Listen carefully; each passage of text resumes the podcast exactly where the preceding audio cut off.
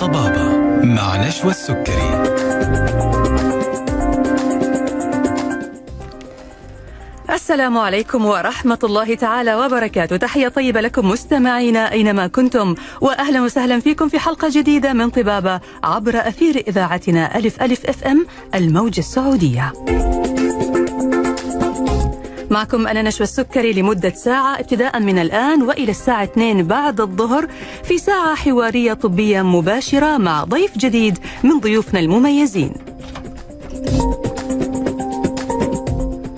برنامجكم طبابة برنامج تفاعلي بنحرص في كل حلقة من حلقات برنامجنا أنه نعرض مواضيع صحية مختلفة وبنتكلم عن طرق الوقاية من الأمراض مع عدد من الأطباء الاستشاريين والأخصائيين في المجالات الطبية المختلفة اللي بيشاركونا أبرز المستجدات المتعلقة بعالم الطب والرعاية الصحية. بيسعدنا تواصلكم معنا مستمعينا الكرام على واتس البرنامج 0556689001 واستقبال أسئلتكم واستفساراتكم وكل ما تريدون معرفة عن موضوع اليوم على هاتف البرنامج 012 61 61 100 موضوعنا اليوم عن اضطرابات المفصل الفكي الصدغي. وهو نوع من الاضطرابات اللي بتسبب ألم في مفاصل الفك وفي العضلات كمان اللي بتتحكم في حركته. دائما ما نسمع عن الانزلاق الغضروفي في الظهر الانزلاق الغضروفي في الرقبة. لكن الجديد في حلقة اليوم إنه في شيء اسمه الانزلاق الغضروفي في الفك.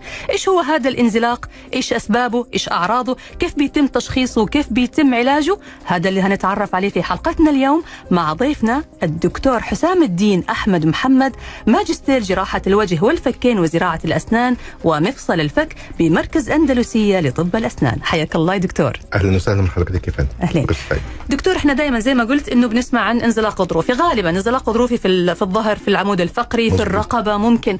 لكن انزلاق غضروفي في الفك هذه جديدة يا دكتور. إيش يعني انزلاق غضروفي في الفك؟ هو طبعا إحنا لما بنتكلم على مفصل الفك هو مفصل الفك يعتبر مفصل مميز. نعم. لأن آه، أي مفصل في الجسم ممكن يتحرك لوحده. لكن مفصل الفك مفصلين بيتحركوا مع بعض نعم علشان كده ديناميكية الحركة في مفصل الفك بتكون صعبة شوية. آه وعلاج مفصل الفك بياخد وقت شوية وتشخيص مفصل الفك آه ومشاكله فبياخد وقت مم. هو الفك مفصل الفك عبارة كان ببساطة إن هو التقاء ما بين الفك السفلي وعظم الجمجمة مم. في ما بينهم بيكون غضروف الغضروف ده ماسك مع عظم مفصل الفك بأنسجة وأربطة وعضلات. آه، في أحد العضلات بيكون ماسك في الغضروف فأحيانا العضلة دي نتيجة شد معين أو قوة شد معينة زي في الأسباب اللي إحنا هنقولها لاحقا مم. ممكن تؤدي إلى أن الغضروف بيتحرك من مكانه. يبدأ الغضروف يتحرك مع فتح الفم وقفله وده بيؤدي إلى حدوث صوت الطقطقة في المفصل مم. يعني كتير من المرضى يقول أنا عندي في طقطقة في مفصل الفك نعم دي ليها عدة أسباب مم. ممكن أحد أهم أسبابها هو موضوع حركة الغضروف مع الفتح مم. وقفل الفم مم. تمام فده اللي هو ببساطة تعريف الانزلاق. مفصل الفك. تمام طيب بما إنه إحنا اليوم بنتكلم عن مفصل الفك خلينا نبحر أكثر في كل ما له علاقة بمفصل الفك تمام. ونتكلم عن أمراض مفصل الفك إيش هي والله أمراض مفصل الفك بتكون في أمراض محددة للمفصل نفسه مم. وفي بعض المشاكل تكون مؤثرة على العضلات المحيطة بالوجه ومفصل الفك وعضلات المضغ. وبعض المشاكل الغضروفية زي ما إحنا قلنا موضوع الانزلاق الغضروفي لمفصل الفك مم. كمان في بعض الأمراض العضوية اللي ممكن يكون ليها تأثير على مفصل الفك مم. زي ال rheumatoid ال rheumatoid ده مرض بيصيب العديد من المفاصل مم. أحد المفاصل اللي ممكن تتأثر مفصل الفك كمان لو معلومة يمكن البعض يعرفها لأول مرة زي مرض النقرس مثلا. مرض النقرس بيبقى عبارة عن ببساطة زيادة من في نسب اليوريا في. الدم.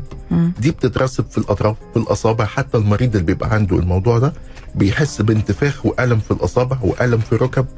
بسبب زيادة, زيادة ترسب. ال uric acid مم. ولكن كمان في بعض الأحيان بيزيد ترسب ال uric acid ده في مفصل الفك فالمريض بيحس بألم مم.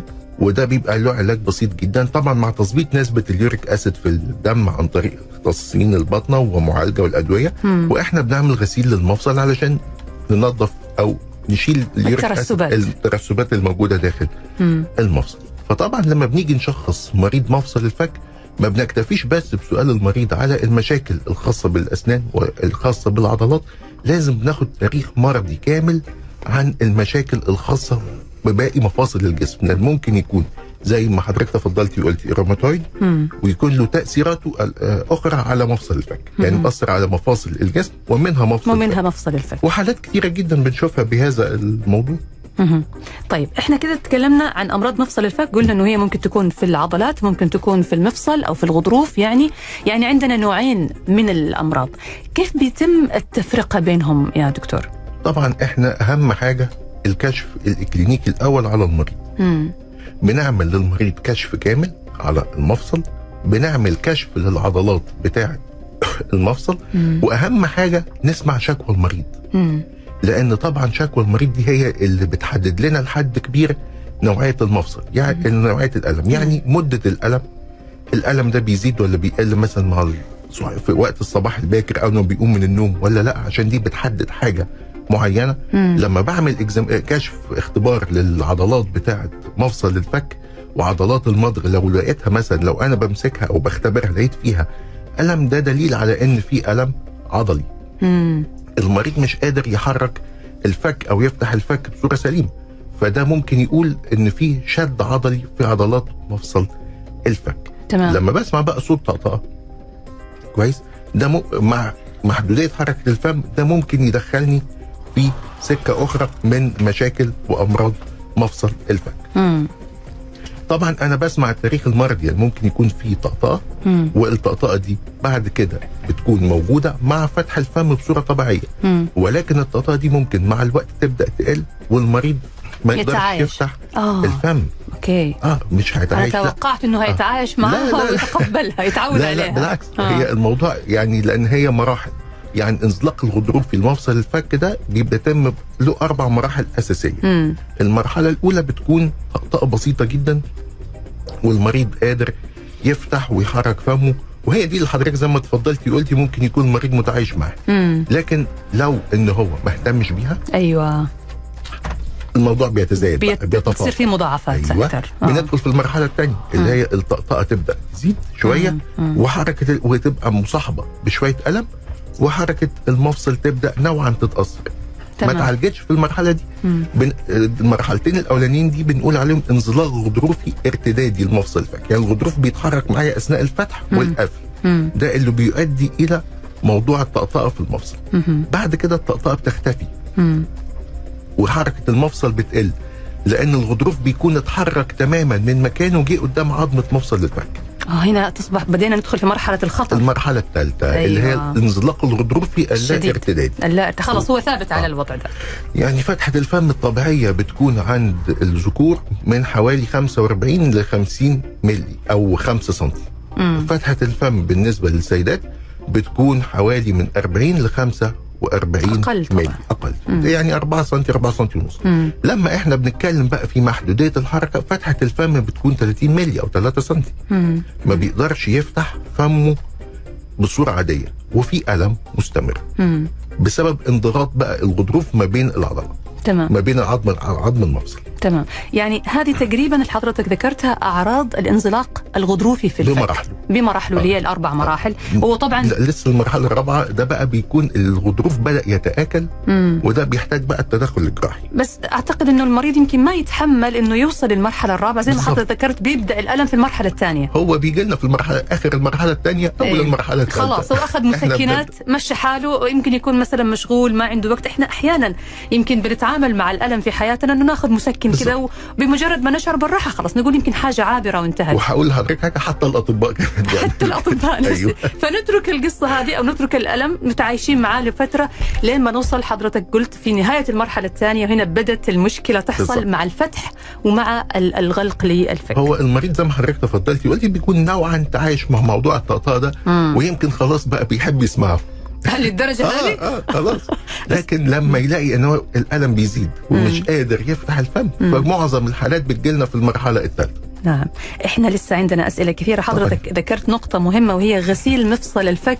هنحتاج نعرف كيف يعني بيتم غسيل مفصل الفك بس أنا ما حبيت أتكلم في الجزئية هذه إلا لما ندخل في طرق العلاج المختلفة. أكيد يا فندم. فهنطلع فاصل ونرجع بعده. دكتور حسام نكمل حلقتنا. حاضر طبعا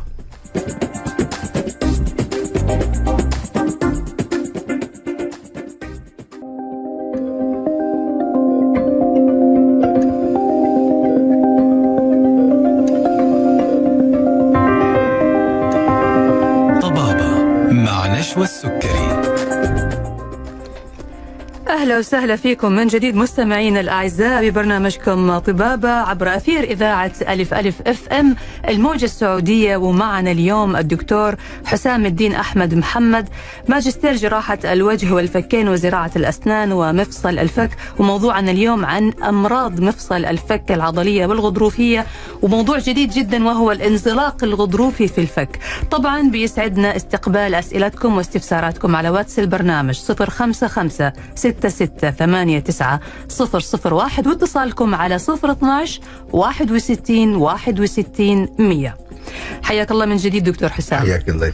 طيب دكتور إحنا تكلمنا الآن على موضوع ال- الانزلاق الغضروفي وقلنا المراحل اللي بتصير وإنه المريض في الغالب بيلجأ للطبيب أو للاستشارة في المرحلة آه الثانية. السؤال هنا متى أو قبل ما أقول متى أزور الطبيب خليني يا دكتور آخذ مع حضرتك الأعراض اللي أعرف فيها إنه أنا عندي مشكلة في الفك. يعني إحنا بنشعر بالطقه هذه. هل أنا بمجرد ما أسمع الطقة أو الصوت اللي بيجي مع حركة الفك أنا لازم أتوجه للدكتور؟ ولا أحيانا ممكن تكون فعلا في شيء عابر ممكن فعلا ما ما ما- يعني ما يستدعي استشارة طبية. بالطبع ممكن يكون في شيء عابر ممكن تكون حركة معينة للمفصل مم. نتيجة مثلا الت- التثاؤب. أو الواحد فتح الفك فترة طويلة وهو بياكل أو بيقطم فده أدى طبعا سندويتش إلى- كان أكبر من اللازم. أكبر من اللازم مثلا أيوه. وجبة شهية فهو يعني عايز ياكل آه، فطبعا أدى إلى حدوث هذه الطاقة لو حصلت مرة مم. مرتين مفيش مشكلة كبيرة نعم. لكن لو الموضوع بقى متكرر مم. كل ما يفتح الفم ويقفله بدأ يشعر بموضوع الطقطقة دي لازم طبعا يبدأ في المراحل الباكرة إن هو يستشير الطبيب. مم. كمان لو لقى إن فتحة الفم بتبدأ تقل شوية مم. دي حاجة برضه تستدعي الانتباه. تمام. كمان لو في ألم في العضلات ده ممكن أو ألم مش قادر يفتح ويقفل بقه كويس آه، كل ما يفتح ويقفل بقه يحس بألم مش عارف يحرك الفك كويس. مم. دي برضه من الأعراض اللي تخلي المريض يبدأ يجي يزور الطبيب بدون تردد. ممتاز يا دكتور. طيب إحنا الآن نبغى نعرف برضو آه انواعها يمكن حضرتك قلت لنا العضلي ال- آه، الغضروف اللي هو يعتبر العظم. آه أعتقد ما في أنواع تانية. يعني إحنا قلنا كذا هذه الأسباب باختصار شديد. تمام. طيب هل في أسباب معينة تخلي إنه الشخص يصير عنده هذه المشكلة في الفك؟ آه طبعا. لأنه في ناس ممكن يكون عنده أشياء يعني بعض الأسباب بس ما تصير عنده المشكلة. وفي ناس ثانية لا بتصير عنده المشكلة. فإيش اللي بيساعد أو بيساهم في حصول مشكلة ال- الفك؟ هو طبعا آه، يعني إحنا كأي حاجة عرب في الطب بنقول إن الأسباب يعني ما بتكونش نوعا معروفة قوي. لكن في بعض العوامل المؤثرة. نعم. زي مثلا إيه حركة غير مظبوطة للفك مم. أو حركات غير مظبوطة للفك. نعم. ده واحد. لو المريض اتعرض لكدمة أو خبطة في الفك يعني بعض ساعات بعض المرضى بيتعرضوا مثلا لكدمة في الفك وقع اتخبط حادث مم. ده ممكن يخلي المريض نتيجة الخبطة مش قادر يحرك الفك كويس وده بيكون موضوع بعيد عن مشاكل العضلات والغضروف ده بيبقى موضوع وقتي مم. مجرد خد مثلا بواسط العضلات وتمرينات معينة للفك مم. خلاص الدنيا بقت مفيش بيرتاح. فيها مشاكل. خالص. في عادة بتبقى كتير جدا عند بعض المرضى اللي هو ما بيكونش مدرك لها لأن هي بتكون حركة لا إرادية مم. هي حركة الجز على مفصل الفك على الأسنان آه نعم عضل الجز على الأسنان بانتظام مم. لا وده خاصة بيحدث أثناء النوم مم. عشان كده طبعا بيبقى أهم سؤال بنسأله للمريض أول ما بتقوم من النوم الصبح بتحس بإيه بتبقى مش قادر تحرك فكك مم. أو مش قادر مثلا إنك آه، تفتح الفم أو عندك صداع في ال- الصباح مم. فطبعا لو هو قال لنا كده ده يدينا انطباع على إن طبعا في عاده الجز على الأسنان المريض طبعا دي حركة لا إرادية ولا شعورية بيكون مش, مش واخد باله منها مم. ودي طبعا بتكون نتيجة بعض الستريس وبعض التوتر فممكن يؤدي طبعا إلى هذا الموضوع مهم. تمام آه في بعض الالتهابات اللي ممكن تحصل في بعض مشاكل القفلة ممكن يكون المريض عنده عضة مقفولة أو قافله الفم بتاعته ضيقه شوية مم. فدي طبعا بتؤدي يعني أو في بعض الأسنان المفقودة أو في لخبطة في العضه بتاعتنا مم. كل دي المشاكل تؤدي إلى حدوث مشاكل في عضلات المفصل وممكن تؤدي بعد ذلك إلى مشاكل في غضروف المفصل في بعض الأحيان بنقول المريض لازم تبدأ تركب لازم تعمل تقويم علشان تظبط قفلة الفم. لازم نعمل بعض الأجهزة اللي ترفع العضة بتاعة المفصل علشان ما يبقى لما يبقى في حاجة بنقول عليها deep bite أو العضة المقفولة مم. ده طبعا بيخلي العضلات دايما في حالة انقباض وفي حالة شد فده طبعا يؤدي إلى أن الغضروف يتشد من مكانه مم. ويتحرك وبالتالي يسبب الألم وبالتالي نبدأ ندخل في sequence أو في مراحل انزلاق الغضروف اللي إحنا قلناها الأربعة. طيب حضرتك قلت إنه من الأسباب ال- الأمراض المزمنة زي النقرس آه، زي الروماتويد هشاشة العظام يا دكتور هل ممكن يكون لها دور في الإصابة بمشاكل الفك؟ هي هشاشة العظام بتؤدي بتؤثر على عظام الفك بصورة عامة يعني هشاشة العظام مثلا من الحاجات اللي ما تخلينيش أعرف أعمل للمريض زراعة أسنان لأن هي طبعا بيبقى فيه تآكل أكتر في العظم. طبعا مع ال osteoporosis أو هشاشة العظم ممكن بيبدأ يحصل تآكل في عظم المفصل مم. فده بيؤدي طبعا إلى مشاكل معينة في حركة مفصل.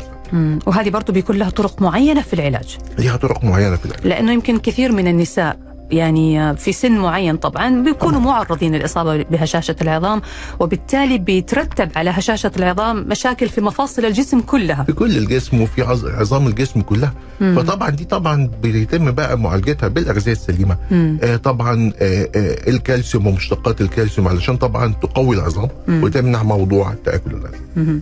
طيب الوراثة لها دور يا دكتور؟ هو الموضوع مش من الناحية الوراثية ملهوش علاقة بس هو طبعا إن الموضوع آه لقوا إن هو موجود أكتر عند السيدات أكثر من الرجال أيوه دكتور ليش السبب؟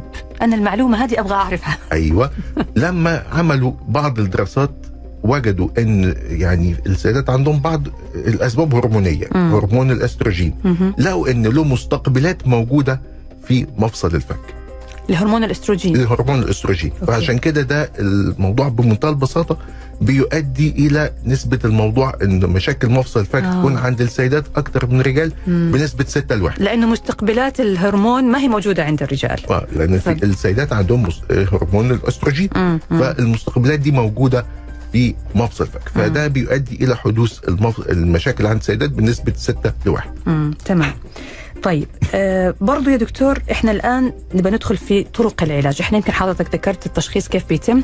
آه خلينا برضو في جزئية التشخيص هذه نعرف مراحل التشخيص. يعني أنت لما بيجيك المريض عنده مشكلة بتشوف وبتسأله عدة أسئلة خلينا ناخذها الآن كخطة علاجية وخطة تشخيصية. في البداية التشخيص. التشخيص؟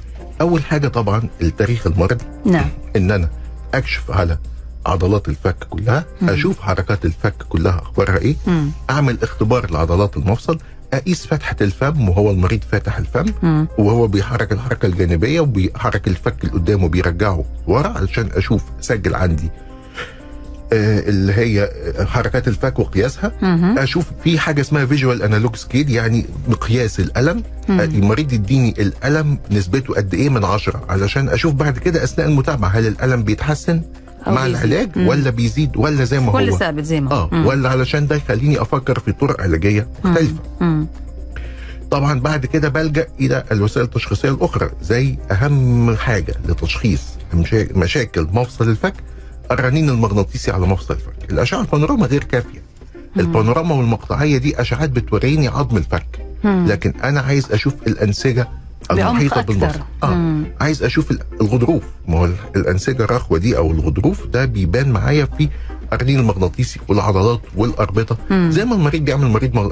يعني يعمل رنين مغناطيسي على الظهر أو الركبة أو الكتف بيعمله كمان على مفصل الفك أثناء الفتح. وأثناء القفل مم. علشان نشوف وضع الغضروف. تمام. وعن طريق الرنين المغناطيسي بنقدر نحدد مم. مراحل الانزلاق الغضروفي. هل إحنا في المرحلة الأولى أو الثانية أو الثالثة أو خلاص الغضروف بدأ يحصل له تآكل ومحتاجين التدخل الجراحي. تمام تمام.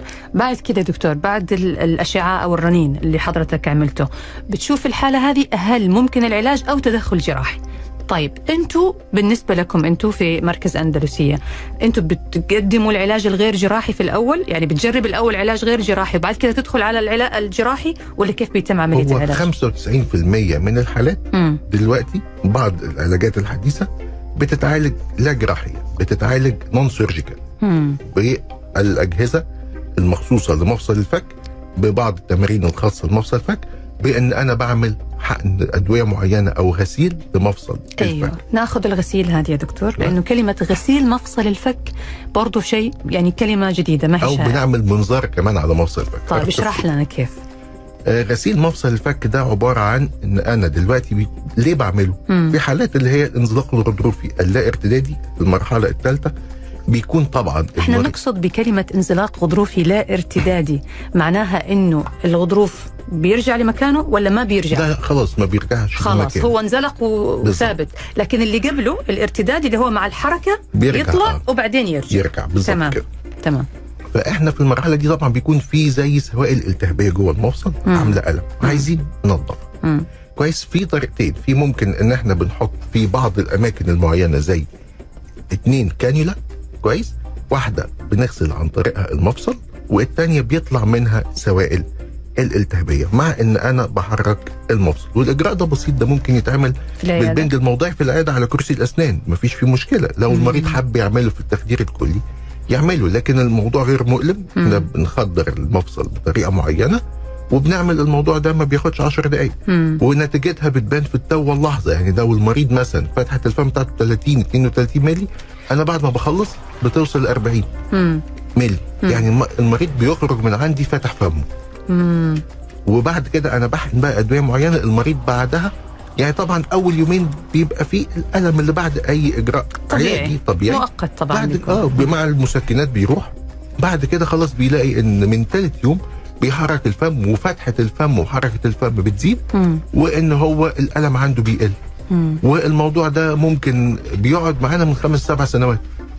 أوكي. آه، مستمر يعني- يعني, في تحسن مستمر معه في تحسن. الحالات لما بتتابع فترة من خمس لسبع سنوات بتبقى كويسة. وبعد الغسيل بنعمل زي جهاز لمفصل الفك المريض بيلبسه لمدة ست شهور. طيب إيش الجهاز هذا؟ إحنا طبعا بيكون في عندنا زي ما بنيجي المريض بيبقى مثلا عاي- عنده مشكلة في رقبته. مم. بديل بيلبس رقبه صحيح. صح؟ نعم. المريض عنده مشكلة في ظهره بيلبس حزام لو في مشكلة في كتفه مثلا بيعلقه بطريقة معينة علشان ما يتحركش مم. أنا بعمل جهاز على الفك الفوقاني باخد مقاس للفم. وبعدين بعمل جهاز معين شفاف بسمك معين حوالي يكون 2 مللي. المريض بيلبسه علشان ده يخف الضغط جوه المفصل بيكون خارجي ولا داخلي؟ لا لا ده على الأسنان داخل على الأسنان الفم. من جوا وبيتلبس فترة معينة مش طول اليوم بيتلبس أثناء النوم. يعني ماكسيمم 8 ساعات في اليوم. هذا بيخفف الضغط على المفصل. على المفصل وعلى العضلات. وبيرجعه لمكانه ولا في بس؟ بعض في بعض. الأجهزة المفصل نوعين. في بعض الأجهزة اللي هي ما. بتخف الضغط على المفصل وفي بعض الأجهزة اللي بتحاول إن هي ترجع المفصل لمك... الغضروف الغضروف. لمكانه ممتاز. يعني ده في نوعية اسمها stabilizing اللي هي المثبتة اللي بتخف الضغط. ال repositioning بقى splints أو الأجهزة إعادة اللي هي وضعه إعادة الوضع. بالظبط. أسئلتنا لا زالت مستمرة معك يا دكتور وعندنا أسئلة كثيرة عن موضوع حلقتنا اليوم اللي هو الانزلاق الغضروفي في الفك ومشاكل آه، مفصل الفك لكن هنطلع فاصل قصير نرجع بعد نواصل حوارنا.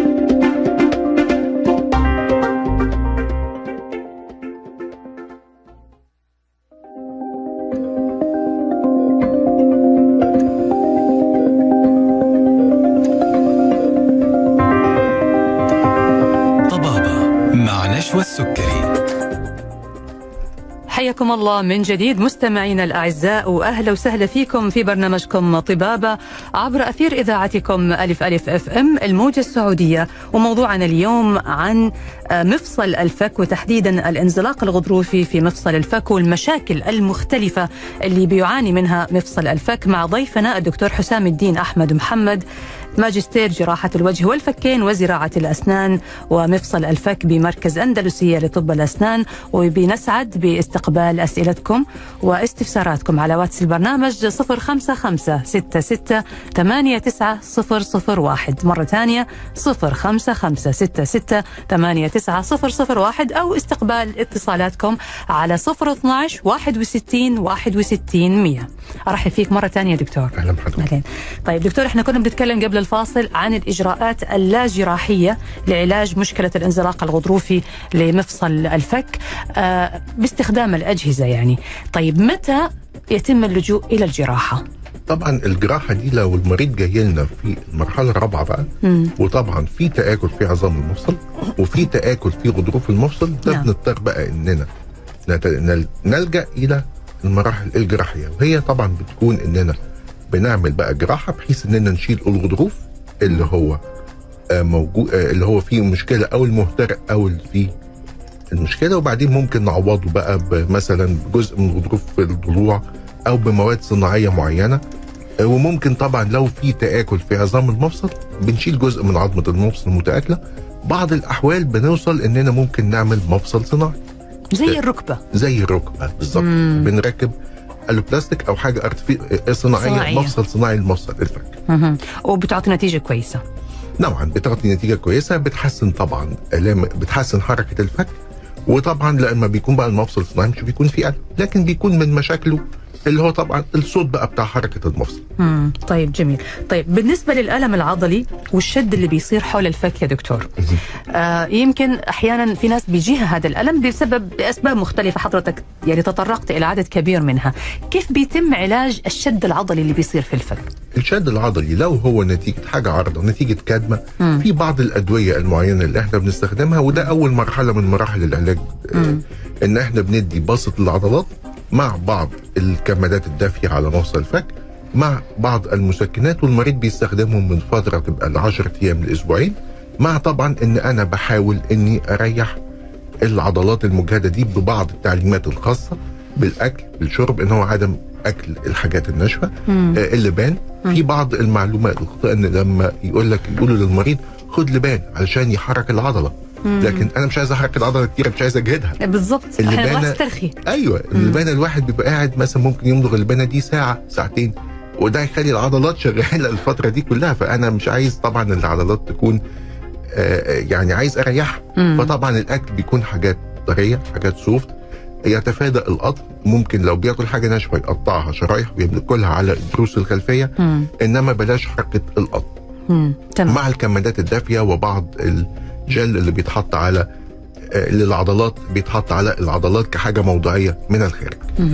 لو المريض عنده العادة بتاعة الجز على الأسنان ودي طبعا إحنا بنتأكد منها المريض ممكن نفسه ليها علامات داخل الفم لو لقينا إن الأسنان متآكلة شوية ده يقول إن المريض بيجز على. لو لقينا مثلا إن حد مثلا من إخوات المريض مثلا بيكون دخل عليه وهو نايم لقاه مثلا بيقول له أنت في أصوات بتطلع من الفك كويس فطبعا بنضطر بقى بنعمل له حاجة اسمها night guard أو اللي هو جهاز على المفصل يلبسه أثناء النوم. عشان يخلي المريض لما يجي يقفل. آه مم. يعني بنقول عليها حاجة بتخلي المريض يبطل العادة دي habit breaking device يعني مم. يبطل العادة بتاعة الجز على المفصل. بيستخدمها لمدة ست شهور أثناء النوم مم. وبعد كده بيتخلص من عادة الجز على الأسنان وبعد كده يتخلص من عادة الجز على الأسنان مم. في بعض بقى لو في آلام عضلية شديدة ممكن بنلجأ لبعض اللي هي التمارين بنعمل شد العضلات وفي حاجات اللي هي بتبقى في مراكز العلاج الطبيعي ممكن المريض بيعمل علاج طبيعي بالنبضات الكهربائية والنبضات الكهرومغناطيسية. اللي هي trans electric nerve stimulation يعني اسمها. العلمي آه بيدي زي pulse معين كده علشان يريح الالم نبضات معينة تعمل بالضبط. تحفيز مثلا النهايات العصبية و- وتريح الالم وت- وتزيل وت- الألم أو وتزيل. مم. لأن هي طبعا بيكون أكتر حاجة في المراحل العضلية دي بيبقى ألم لسه مم. الموضوع ما دخلش بقى في المراحل الغضروفية مم. لكن بيكون أنا عندي ألم فالمريض عايز يرتاح ممكن بنحقن في العضلات اللي فيها شد دي بنج موضعي أحيانا مهم. يعني بتبقى في عدة جلسات علشان طبعا يسكن الألم للمريض أوكي. لأن طبعا مش هيكون العلاج بالنسبة لي المسكنات. يعني أنا أذكر إن أنا في أحد الحالات يعني هي كان موضوع الجز على الأسنان ده كان عندها شديد جدا بسبب التوتر وال stress. فكانت حتى الجهاز بتاع ال- ال- اللي هو ال night guard ال hard ده. فكانت بتخرمه يا من كتر. الجز عشان كده عملت لها الجهاز بطبقتين علشان خاطر يكون قوي شوية شديد مرة جدا آه مم. وبعدين طبعا عملنا بقى مراحل العلاج الطبيعي دي وحقن آه، بنج داخل العضلات اللي فيها الشد علشان ترتاح لأن هي كان فعلا مشكلتها مم. الألم الشديد مم. وده كان طبعا بسبب ظروف العمل وظروف ضغوط الحياة أدت إلى حدوث توتر ساعات إحنا بننصح المريض لو هو عنده هذا الموضوع. نقول خد أجازة غير نمط الحياة استرخي شوية شوية. استرخي أيوة. relax. هو في يعني كتير جدا يقول لحضرتك لا والله ده الحالة النفسية مؤثرة ما هي من العوامل لكن صحيح لكن ما هياش السبب الرئيسي في أسباب أخرى. مم. هي الحالة النفسية بتأثر بأعراض معينة على الجسم أو الجسم. عادات سلوكية زي اللي بيقطع شعره بالضبط. زي اللي فإحنا لو لو واحد مثلا بي... بي... عنده عادة تقطع الشعر هذه بسبب حالة نفسية ما هنعطي له شيء لتساقط الشعر. هنقول له عالج الحالة النفسية. بالظبط لأن هو دي بتبقى حاجة لا شعورية. يعني المريض صحيح. اللي بيبقى بيشد أو بتساقط شعر كده بيبقى مش واخد باله. اللي حواليه بي بيلفتوا انتباهه. صحيح. زي المريض اللي بيجز على أسنانه نتيجة أيوة. التوتر مم. مم. وعلى فكرة هي بتبقى موضوع التوتر ده بيبقى كتير جدا مع الطلبة أثناء الامتحانات ومش هقول لحضرتك لأن اخفي سرا يعني أنا لما كان بيبقى عندي امتحانات تعرف حضرتك امتحانات كلية الطب بتبقى. عاملة إزاي؟ فيها stress عالي. ضغط. نتيجة ال- إن أنا بجز على مم. أول ما أخلص الامتحان وآخد أجازة خلاص راحت. يعني هي حالة مؤقتة وبتروح. طيب في دكتور اضطراب شائع اسمه متلازمة الألم الليفي العضلي.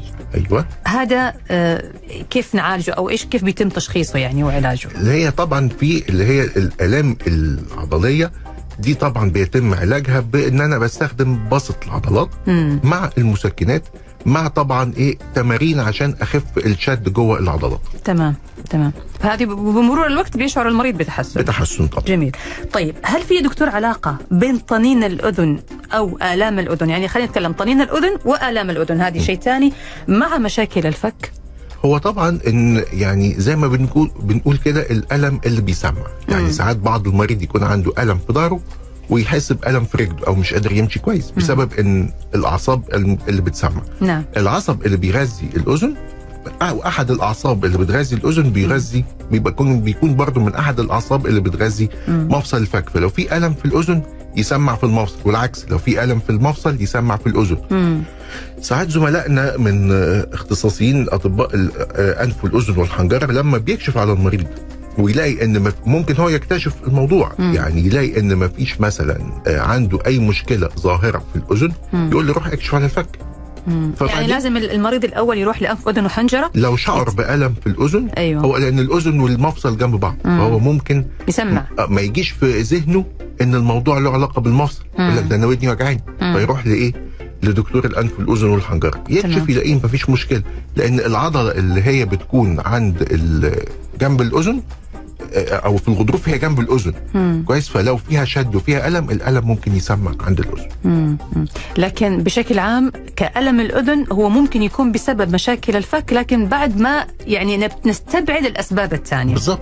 إحنا في حاجة اسمها الام الوجه والعضلات آه. يعني في طبعا بعض المرضى بيعانوا بيبقى شكوته الأساسية لأن لسه شايف حالة الأسبوع اللي فات بهذا الموضوع مم. شكوتها الأساسية صداع اللي هو الصداع بيبقى أنا عارف بالعربي اسمه كلاستر هيدك بيبقى زي حزام حوالين الرأس. فهي كانت جاية بتشخص آه، على أساس إن هي عندها مشكلة في عضلات الوجه لكن بالكشف عليها. لقيت إن عندها طبعا الموضوع ما هواش آه، آه، يعني موضوع عضلي عضلات الوجه كلها سليمة هو موضوع صداع.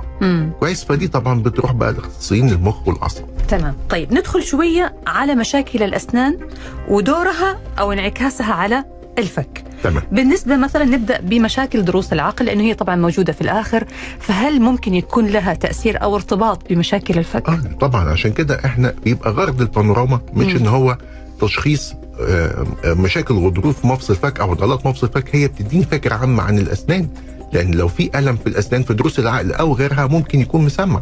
فإحنا الأول بنبتدي بعلاج الأسنان المصابة لو فيها مشاكل تمام لكن لو ما فيش أي مشاكل في الأسنان. خلاص يبقى الموضوع واضح من البداية إن هو موضوع عضلي وغضروفي.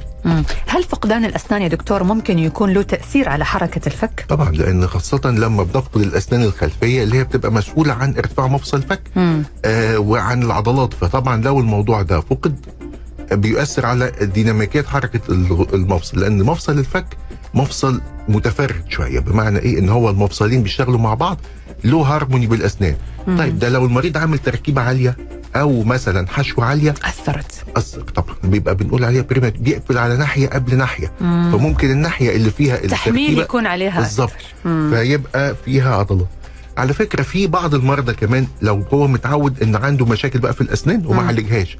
الناحية الشمال على سبيل المثال فيها ضروس مسوسة وما اتعالجتش. ما بياكلش عليها بياكل على الناحية اليمين يلاقي إن الناحية اليمين فيها ألم ليه بسبب آه. إن هو محمل على الناحية اليمين أكتر صحيح, صحيح. زي لما يكون في عندي ثقل معين أنا بشيله بإيدي اليمين ومش بشيله بالشمال فاللي شمال تبقى مفيش فيها مشكلة واليمين فيها المشكلة.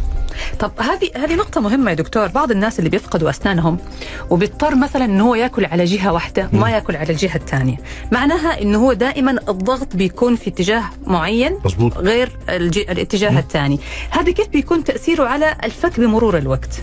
طبعا آه، تأثيره على إن بيحصل إجهاد عضلي للناحية اللي هو المريض بيستخدمها في الأكل. مم. فعشان كده طبعا إحنا بيكون أول نصيحة للمريض عوض الناحية اللي ما فيهاش أسنان سواء بقى يعمل زراعة ليها مثلا يزرع مثلا الناحية كلها ما فيهاش أسنان. مم. نزرع مثلا الأسنان المفقودة ونعمل عليها تركيبات أو نعمل عليها جسور علشان المريض يبدأ يستخدمها في الأكل. مم. بعد ما يبدأ يستخدمها في الأكل هيلاقي الموضوع معاه بيتحسن بصفة دورية. ليه؟ لأن العضلة المجهدة دي بدأت ترتاح. طبعا مع بعض بواسطة العضلات البسيطة والعلاجات البسيطة. جميل. يعني بيكون من أوائل برضو ساعات في حاجة اسمها selective grinding يعني مثلا المريض بيكون في عنده مشكلة في قفلة الأسنان مم. في عندنا اللي هي حاجة معينة كده بنعلم بيها على بنشوف بيها القفلة بتاعت المريض ممكن بناخد مقاس وبنحطه على ميزان مخصوص وبنشوف قفلة المريض عاملة إزاي مم. ونظبط له القفلة بتاعته بصورة معينة بنعمل بحيث نوع من التوازن مم. وده برضه في بعض الأحيان بيؤدي إلى إن المشاكل العضلية بترتاح نوعا جميل. طبعا هنتكلم كمان عن كبار السن لأنهم ممكن يكونوا بيعانوا من مجموعة مشاكل مع بعض فقدان أسنان ممكن يكون تفتت أو هشاشة في الأسنان وضعف في أو الأسنان. مشاكل في مفاصل الجسم عامة بالظبط. أحد المشاكل في مفصل أيوه هذا موضوع مرة مهم. هنناقش هذه النقطة تحديدا لكن بعد ما نطلع فاصل قصير نرجع بعد ونواصل حوارنا. تمام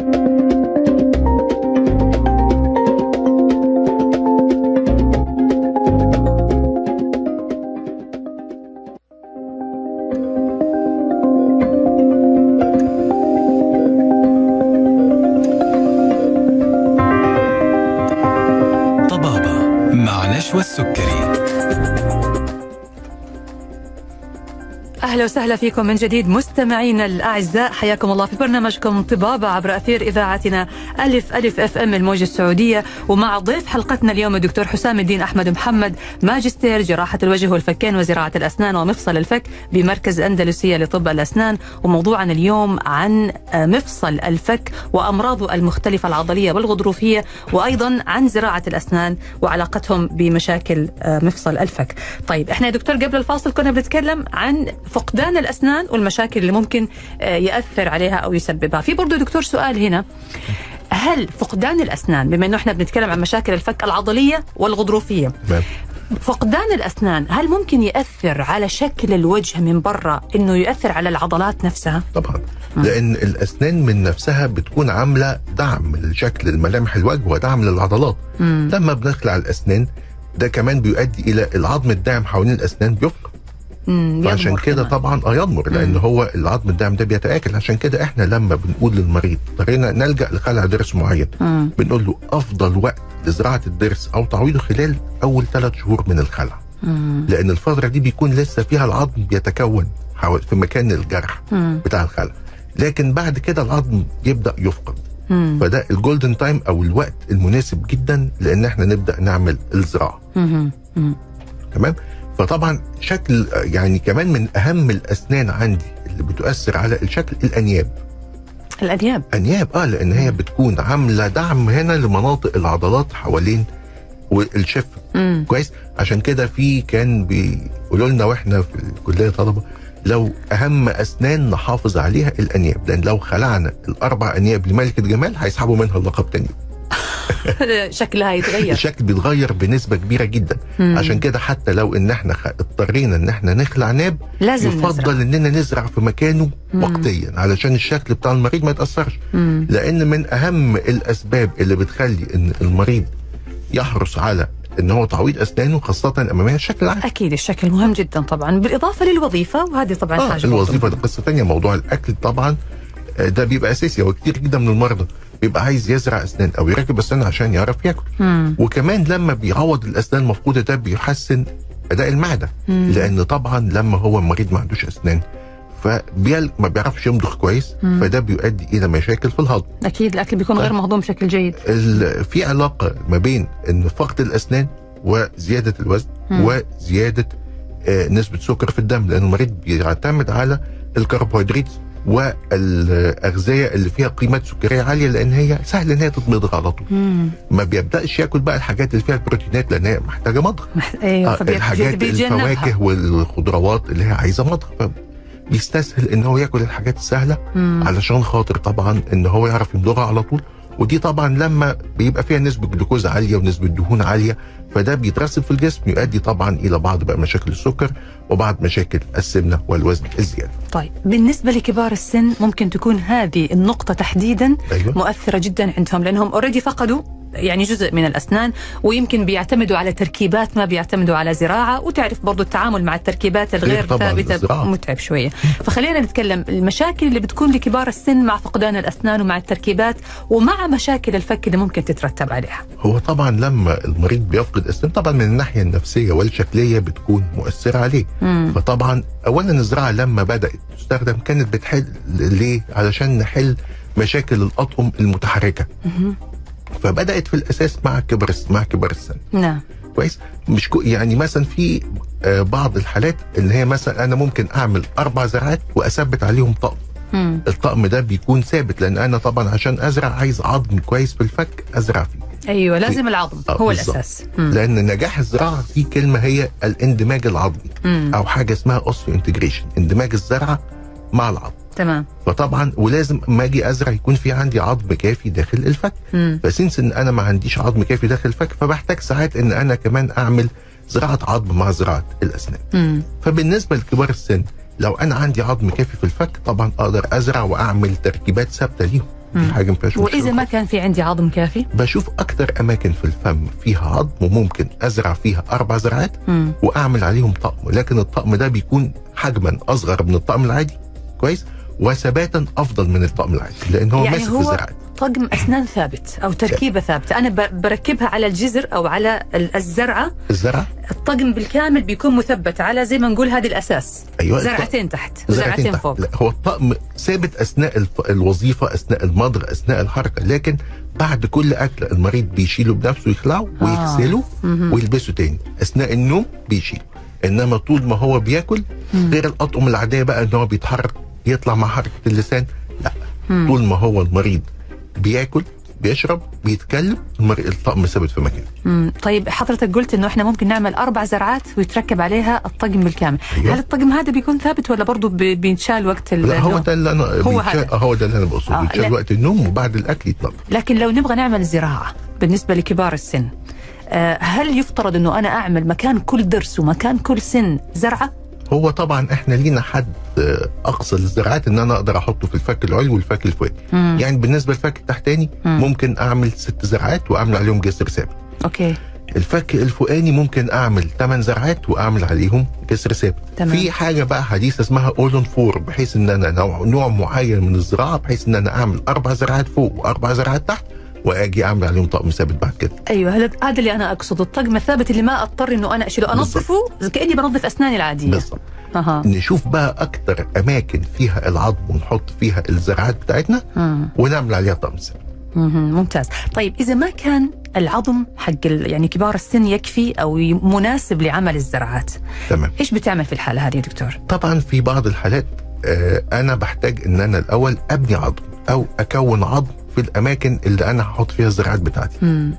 في وسائل كتير بقى إن إحنا ناخد آه، نحط بيها عظم في مواد معينة صناعية بنحطها علشان تساعد إن أنا أكون عظم مم. في ready made بلوكات عظم بتبقى موجودة عظم بنثبت صناعي آه آه artificial. مم. في ممكن في الجسم لو في بقى عظم كتير مفقود بناخد من عظام الجسم نفسها مم. يعني ممكن. يعني ساعات ممكن يكون الفك الفوقاني مفيش عظم خالص والفك التحتاني مفيش عظم خالص فبنستعيد بيها من عظام الجسم أخرى. نفسها لكن ما بيأثر طبعا على المكان اللي لا, منه لا يعني ده في بعض الحالات يعني ربنا يحفظ الجميع يا رب يكون في بعض الأورام. بنحتاج إن جزء من عظم الفك يستأصل. كويس فبناخد عظم بقى من منطقة الحوض أو من منطقة الضلوع علشان نثبته بدون أن يؤثر على الشكل أو الحركة أو أي شيء خالص. جميل طيب ناخذ يا دكتور بعض الأسئلة اللي جاتنا آه كذا طبعا فاهم. آه في سؤال يقول آه إيش دور الخلايا الجذعية في تحسين مشاكل الفك هو الموضوع ده مازال لسه تحت الب- ال- البحث والدراسة.